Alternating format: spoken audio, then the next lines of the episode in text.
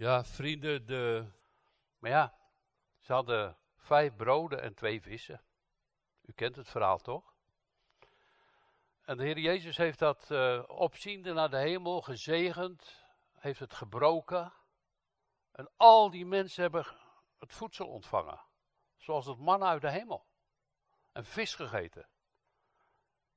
Dat, dat, dat, dat kan je niet meer in de natuur en in de natuurkunde begrijpen.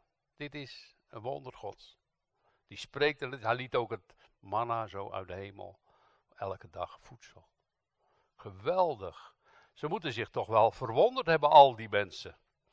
En die mensen hebben wel gedacht, wat is dit? Hoe kan dat, hè? Ga maar zitten in groepen van 50.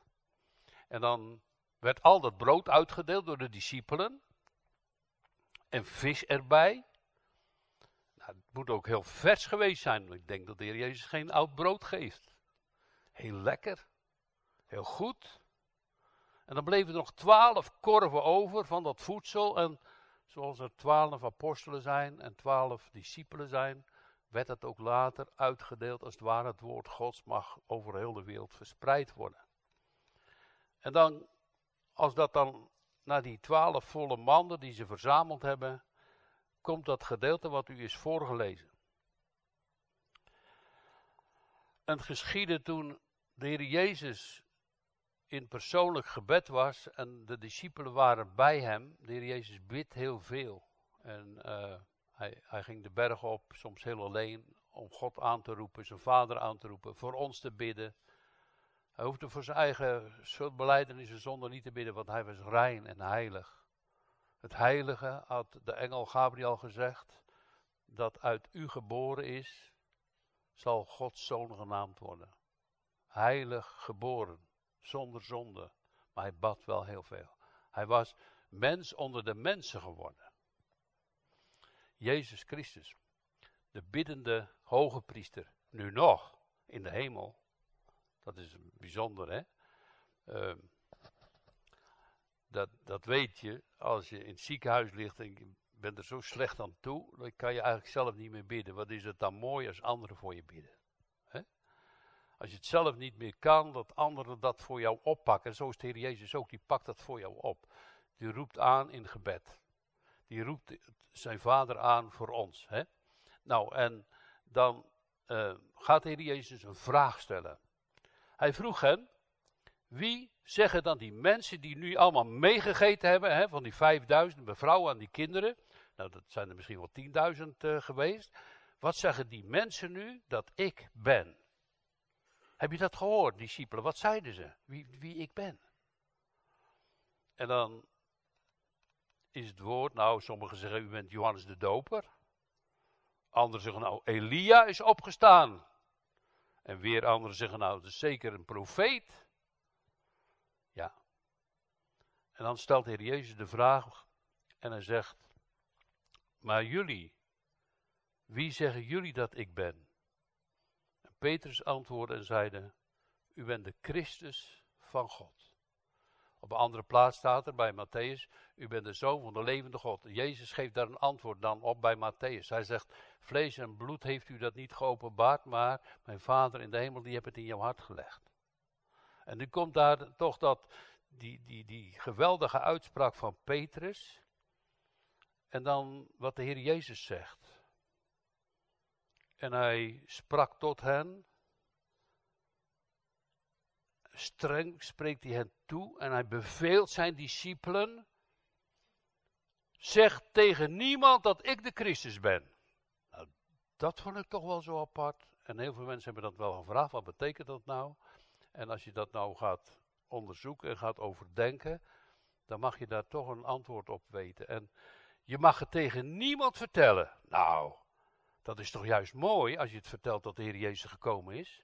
En dat hij zondaren zalig maakt. En dat de beloofde van de Vader vanuit het uh, paradijs, al genoemd, dat hij toch gekomen is. Dat moet toch iedereen weten? Waarom zegt de Heer Jezus nu, nee, pas op, vertel het aan niemand. Waarom eigenlijk? Is toch geweldig mooi dat al die mensen zullen zeggen: de Messias is geboren, hij leeft, we hebben hem gezien. Dat blijkt wel uit die broden hè, die hij gebroken heeft. En die vissen die hij gegeven heeft aan de mensen. Dat blijkt wel dat hij de Messias is. Een groot wonder, dat kan toch niet? Dat is van God. Dat hebben ze natuurlijk wel begrepen. Maar ze mochten het niet vertellen. Sommigen dachten dus dat de Heer Jezus Johannes de Doper was. Sommigen denken dat hij is, Elia is die opgestaan is. En anderen misschien een profeet. Waarom eigenlijk nou niet dat Jezus dit zo zegt? Nou, Jezus wil niet dat er verkeerde gedachten over hem uitgesproken, verkeerde verwachtingen en verkeerde meningen over Jezus uitgesproken worden, wie hij werkelijk wel is. Als u in de wereld uh, een beetje thuis bent, dan zijn er zoveel gedachten over de Heer Jezus, maar zo weinig hebben goed zicht wie hij eigenlijk is en waarom hij eigenlijk kwam. Daarom, ze waren er in ieder geval ook nog niet aan toe. Die discipelen, om het te vertellen, om het goed te vertellen wie hij was. Ze waren er nog niet aan toe. Ze dachten bij zichzelf, nou, hij is de Messias, hij gaat dadelijk de Romeinen uit het land gooien. Dat hebben ze echt gedacht. En dat de Heer Jezus lijden en sterven moest. Dat zal u nooit gebeuren, hebben ze gezegd. Al die discipelen hebben dat gezegd. Peter is voorop. Dat zal u geen zins geschieden. En zo is het in de wereld eigenlijk nog vaak.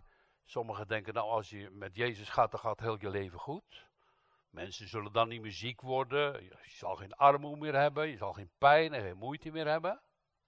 Is dat zo wat Jezus zelf gezegd heeft eigenlijk? Was het zo dan? En dan blijkt toch, als ik u kent en overal een beetje weet hoe het een klein beetje gaat met u, dat er ook veel verdriet is en ziekte en nood en pijn en rouw. Weet je wat Jezus gezegd heeft? Dat moesten, moeten we wel leren. Hij zegt in uh, Matthäus, Matthäus 10, vers 34.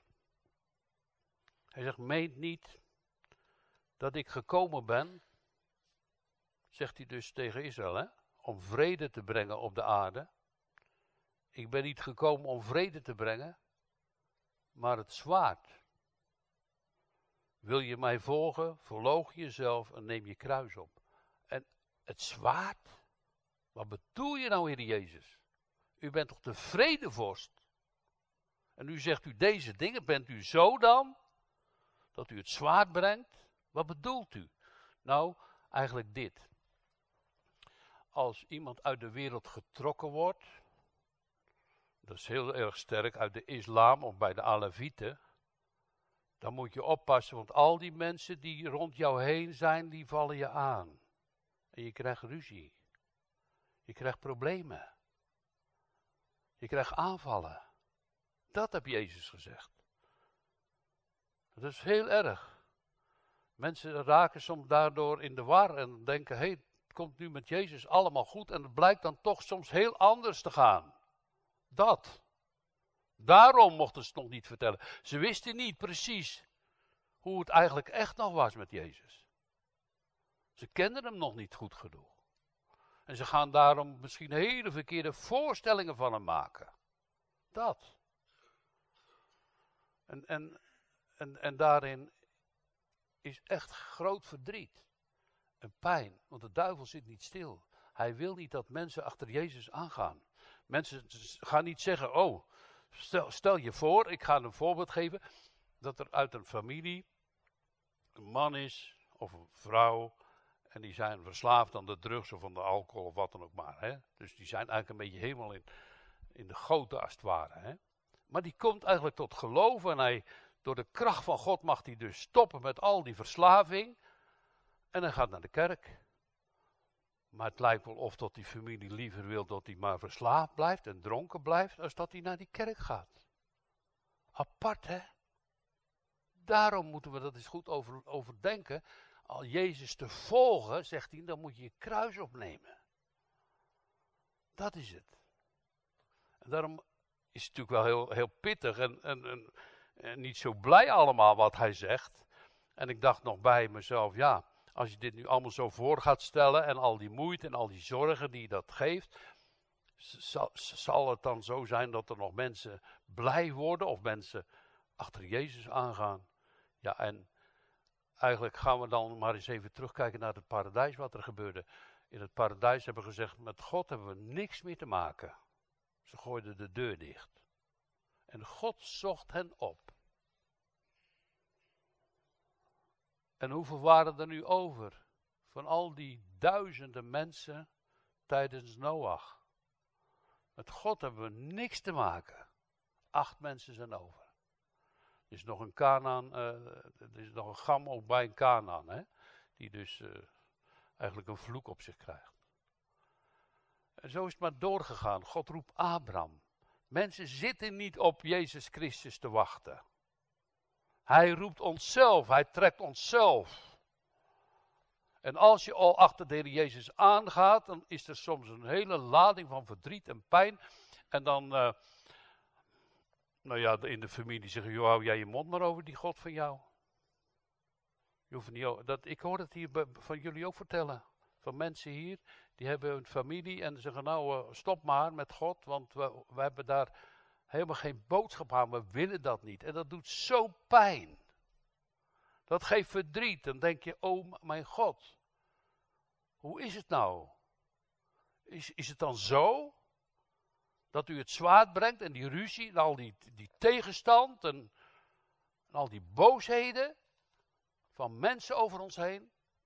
Ja, nou ik kan eigenlijk niet zo'n andere boodschap geven als dit. Dat de Heer Jezus dit gezegd heeft. Ze hebben mij vervolgd, ze zullen u vervolgen.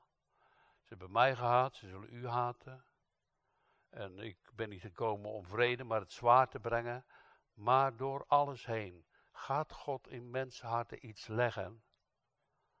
Het geheim van liefde en kracht. En ze gaan zien dat Jezus Christus de weg, de waarheid en het leven is. En ze gaan toch die weg door alles heen. Er is overwinning in de naam van Jezus Christus. En daarom kan je je alleen voelen in een familie. Waar ze niks van Jezus willen weten. Kan je je alleen voelen onder familie van de Alevieten bijvoorbeeld. En zeggen ze, nou, als jij uh, christen bent, dan krijg je grote problemen. En bij de andere moslims en noem maar op. En het gaat in de wereld gewoon door. Het is ook onder ons zo. God heeft het gezegd. Het is al een wonder als je met man en vrouw samen het eens bent en naar Gods huis mag gaan. Hem mag loven, samen mag, mogen bidden en hem danken en prijzen. Dat is al een heel groot wonder.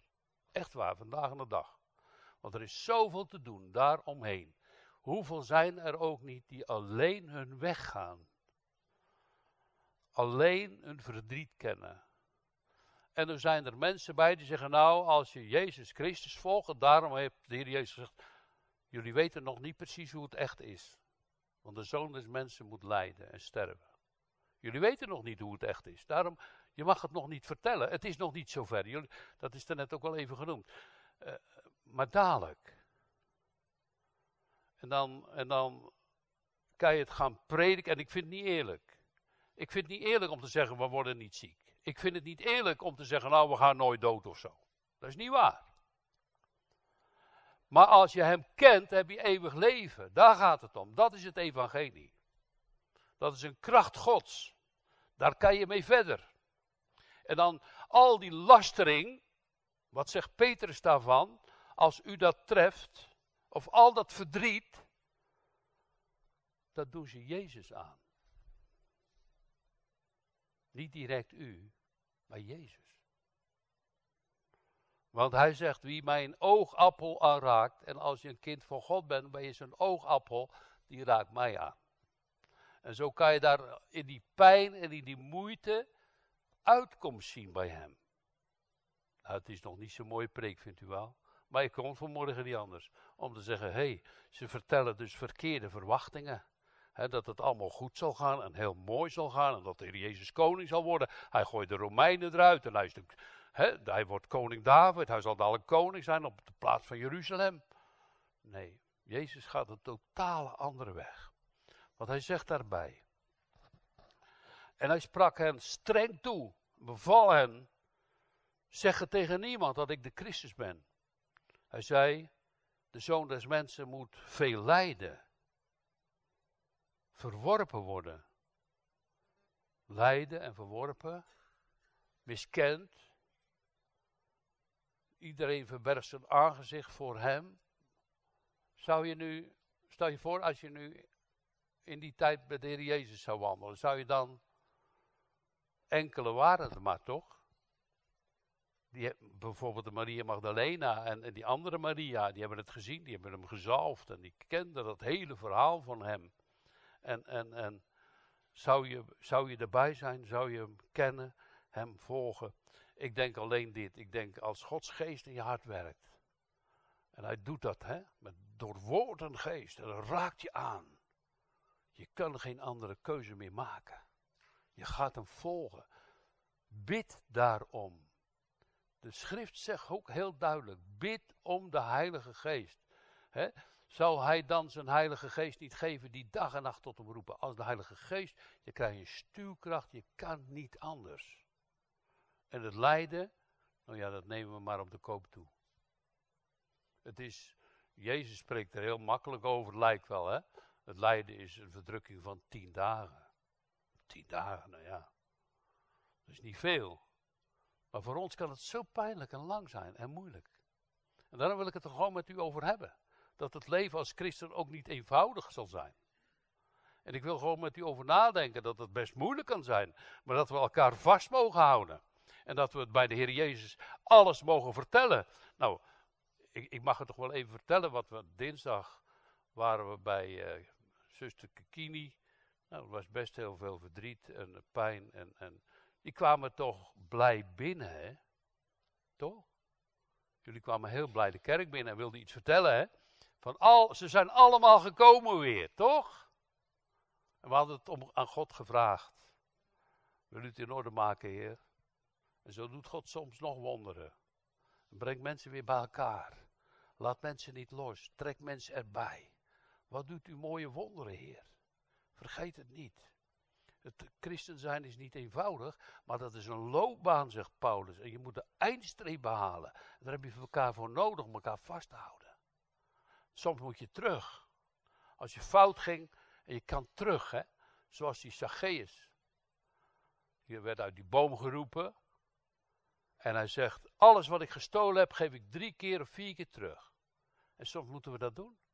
Moeten we terug, anders raken we hem uit zicht, raken we hem kwijt onze God, een zaligmaker. Die moeten we voor ogen houden. Hij is het waard. Als je die liederen zingt, dank u voor deze morgen. En, en wat we ook zongen, hè?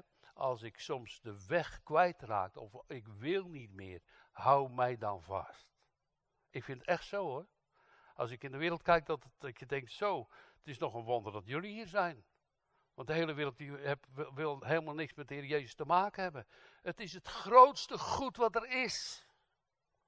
Meer dan goud en zilver. En de mensen zien het niet. En de mensen willen het niet. En de mensen kunnen er ook niet toe komen. Maar God is machtig en brengt ze allemaal thuis. En dat vind ik toch wel een wonder, want geeft je toch rust. Want hij heeft een boek en er staan al die namen in. Ze staan er allemaal in. En niemand zal achterblijven. Dat geloof ik ook echt. Gelukkig maar. Want als het voor mij af moest hangen, of voor u, dan kwam niks van terecht. Want kijk, je kan een heel mooi leven hebben, maar je maakt één fout. En dan sta je helemaal op tilt. En dan denk je, oh, dat was niet goed. Hoe komt dat nou weer in orde? Hè? Je kan heel lang bijvoorbeeld in de auto rijden. En plotseling rij je iemand aan en dan krijg je een grote schrik. Hoe komt dat nou weer goed met die vrouw? Dan mag je ook wel ombidden, vrienden. Dat God je bewaart, dat je niet een ander een letsel toebrengt. Zo. Dat je iemand aanrijdt en doodrijdt, dat gebeurt. Soms kon je er niks aan doen. Verschrikkelijk toch? Dan mag je wel vragen. Ik, ik heb daar wel over nagedacht. Oh God, ik heb met, uh, op de scheepvaart met kranen gewerkt. God heeft me echt bewaard. Op het nippertje soms, hè. Dat ik iemand zo dwars door de midden heb. Met die hele grote bak dwars door de midden had getrokken. Maar ik dacht, oh, even niet. En ik zag niks, hè, het was in de blinde dat die bak in het ruim stond. En iemand stond ertussen. Ik moet even wachten. Oeh, dankjewel. Ik had zo die jongen dwars door de midden. God is zo goed en wonderlijk. Bewaar ons, heren. Die God kent ons, hè. Die God heeft een weg. En die weg is goed. En je zal het zeker zien, die weg is goed. Hij heeft ons eruit getrokken uit de duisternis tot zijn wonderbaarlijke licht. Nou, en als je dan al die problemen rond je heen krijgt, ga dan niet te veel zitten. Oh, oh, oh, wat is het erg. Maar richt je blik op deze Heer Jezus, die zegt, vol moed, hè? En vol liefde. En het moest ook, hè? Hij zegt, de zoon des mensen moet veel lijden. Nou, dat is het ultieme lijden. Van de totale verlatenheid en de totale eenzaamheid en de totale verachting. Moet u dan voorstellen dat hij daar, uh, daar hing. En ze hebben geroepen. Dat was dus als het ware de kerk toch? De fariseeën de schriftgeleerden. Als u de zoon van God bent, kom dan van het kruis af. En dan zullen wij geloven. U ziet totale onbegrip wie Jezus is. Daarom zegt de schrift, niemand kan zeggen Jezus de Heer te zijn dan door de Heilige Geest. Dat betekent dat je inzicht krijgt in zijn weg, in wie hij is en wat hij gedaan heeft en nog steeds doet. Dat. Je ogen gaan ervoor open. Zo. Hij kwam. En hij ging door. En hij overwon. Hij overwon de dood. Hij overwon de Satan. Hij overwon ons. En trok ons mee in die lijn en in die kracht van zijn liefde. Nou, ja, soms als ik dan denk aan het verdriet van anderen, moet ik soms ook huilen. Ja, man, huil niet gauw, maar in, je gedachten wel. Denk, dan zie je die pijn en die moeite van, van mensen die kinderen hebben verloren. Of ja, denk, oh God. Tuurlijk is het heel moeilijk. Maar wat moet ik anders vertellen dan dat Jezus goed is, toch? Toch goed is. Dat ik echt zijn weg niet begrijp. Voor mezelf niet en ook voor al dat lijden niet. Ik begrijp het niet. Maar laten we geen verkeerde voorstelling maken. Maar laten we geloven dat Hij onze God is. Want Hij zegt, de zoon des mensen moet veel lijden. Hij moet verworpen worden door de oudste, de overpriester, schriftgeleerden.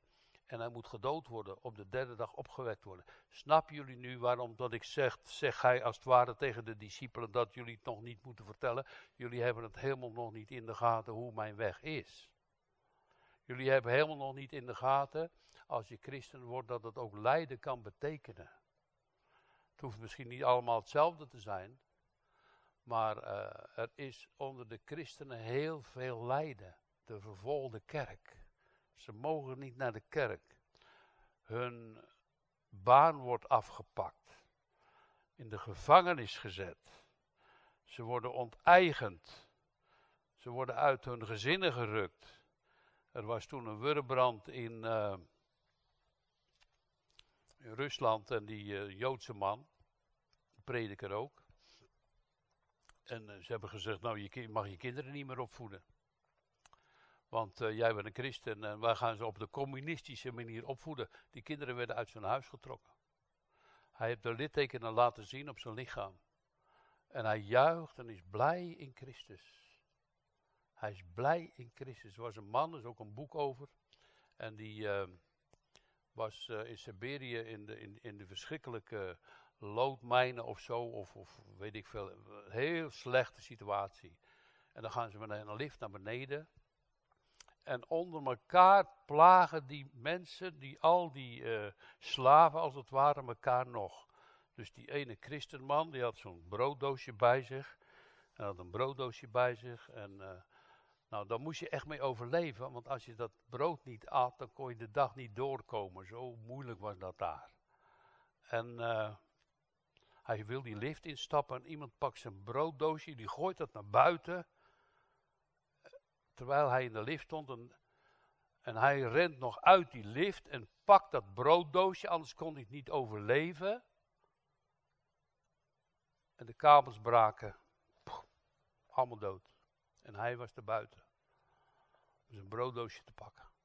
Er is een God die leeft hoor. Hij overwint.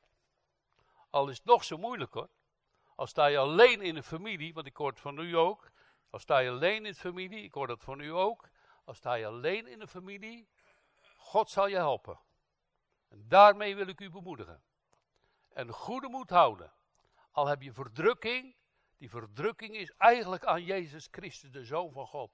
Dat moesten de discipelen leren. Dat moeten wij ook nog heel veel leren. We zitten notabene in een welvaartsstaat, mensen. We kunnen gewoon alles nog doen en zo. We worden nog niet vervolgd. Nou, als het nou anders moet en anders is. Dat is eigenlijk een luxe die eigenlijk niet normaal is. Jezus heeft het allemaal anders voorgesteld. Want hij zegt tegen hen: uh, Ik moet veel lijden. En dan komt het grote en dat prachtige mooie wonder uh, van Jezus Christus. Hij zegt: En hij moet gedood worden. Ja. En op de derde dag staat hij op uit de doden. Want hij leeft. Hij is daar. Eeuwig in de hemel. En ziet ons. En kent ons. En weet wie we zijn. Hij zei, tegen, hij zei dan tegen allen: Als iemand achter mij wil komen, als jullie mij willen volgen, moet hij zichzelf verloochenen. En zijn kruis dagelijks opnemen en mij volgen. Want wie zijn leven zou willen behouden hier, dus wat, wat bedoelt hij daar nou eigenlijk mee? Wie zijn leven hier zou willen behouden, dus alles wat je hier hebt, dat je daarvoor strijdt en dat belangrijk is en dat maar voor elkaar brengt. Dit is belangrijk, mijn werk, mijn zaak, mijn huis, mijn familie. Dat. Als je dat zou willen behouden, hij zegt, dan verlies je het. Ja, dat, dat weet je toch. We moeten dadelijk alles achterlaten.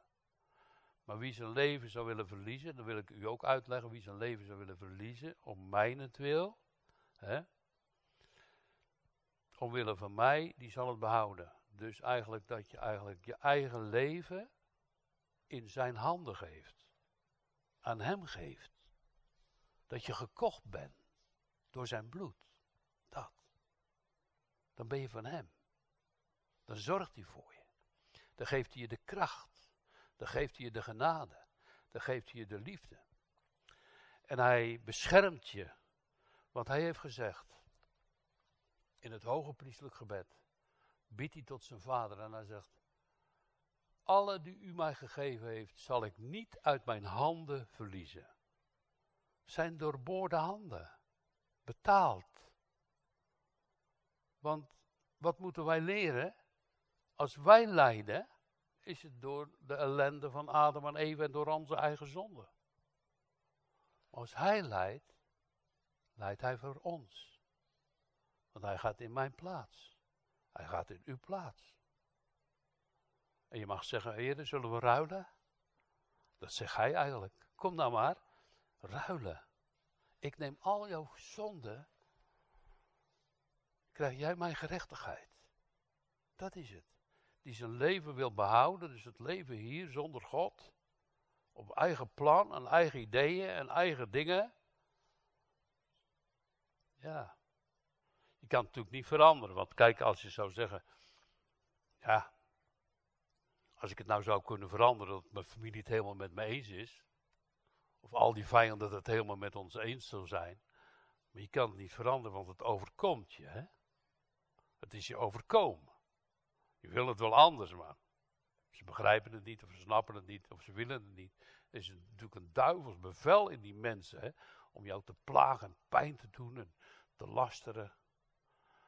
Zo hebben ze de heer Jezus ten volle gelasterd. En kijk, als je het zo zou zien naar de heiligheid van God en naar onze zonde, dan, dan hebben wij eigenlijk niks te zeggen. Maar, maar hij zegt, geef het maar aan mij.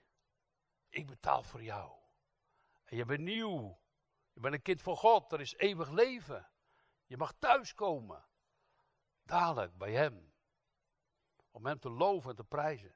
Dus ik, ik, ik heb de vraag vaak gehoord: van waarom mogen ze het nou eigenlijk niet vertellen? Nou, Jezus heeft er niks aan als je het verkeerd vertelt. Komen mensen op verkeerde verwachtingen te staan. Dat moet niet. Je moet eerlijk zijn. Je moet eerlijk zijn dat Hij het eeuwige leven is. Dat Hij met ons is dat hij wonderen doet. Dat hij de gebeden verhoort. Dat je niet alleen door het leven gaat. Met al je pijn en verdriet. Je gaat toch niet alleen door het leven, Maria? Toch niet? Ik zit steeds aan je te denken met verdriet dat je kan hebben. Je gaat toch niet alleen door. Je gaat toch met hem. En dan kan het toch. Dan kan het toch. Alsjeblieft, Heer. Laten we zo eigenlijk. Uh, ja, ik, ik, maak maar een korte dienst, want ik vind dat ik eigenlijk uitgesproken ben. Maar ik, dit wilde ik u vertellen. Als het moeilijk is, houd goede moed. En ik huil een beetje met u mee. Al die pijn en dat verdriet. We gaan het in het gebed bij Jezus brengen, want Hij overwint alle dingen. Amen. Ik ga met u eerst bidden. Vader, wij brengen al het verdriet van mijn vrienden hier, in miskenning, in gezinnen, maar ook van heel de wereld, van al die verdrukte christenen bij u. Help ons, Heer. Zegen ons alstublieft. Het doet wonderen, Heer, dat, we, dat u ons vasthoudt en kracht geeft, zegen geeft en genade geeft. Wil u ons dan ondersteunen, Heer? Zoals we afgelopen zondag avondmaal hebben gevierd. En dat we op het goede spoor blijven van uw woord. Dat we eerlijk mogen zien wat u gedaan heeft. Dat we gezien hebben dat de wereld helemaal niet op u zit te wachten. Maar dat u er doorheen breekt. En dat u wonderlijke God bent. Wil u zo zegen geven. En voor hen die pijn en verdriet kennen, moed. Het kan zomaar zijn dat een familielid of een zus of zo je veracht en niks van je wil weten. Of je broers of wat dan ook maar. O God, help ons. En geef genade. In Jezus' naam. Amen.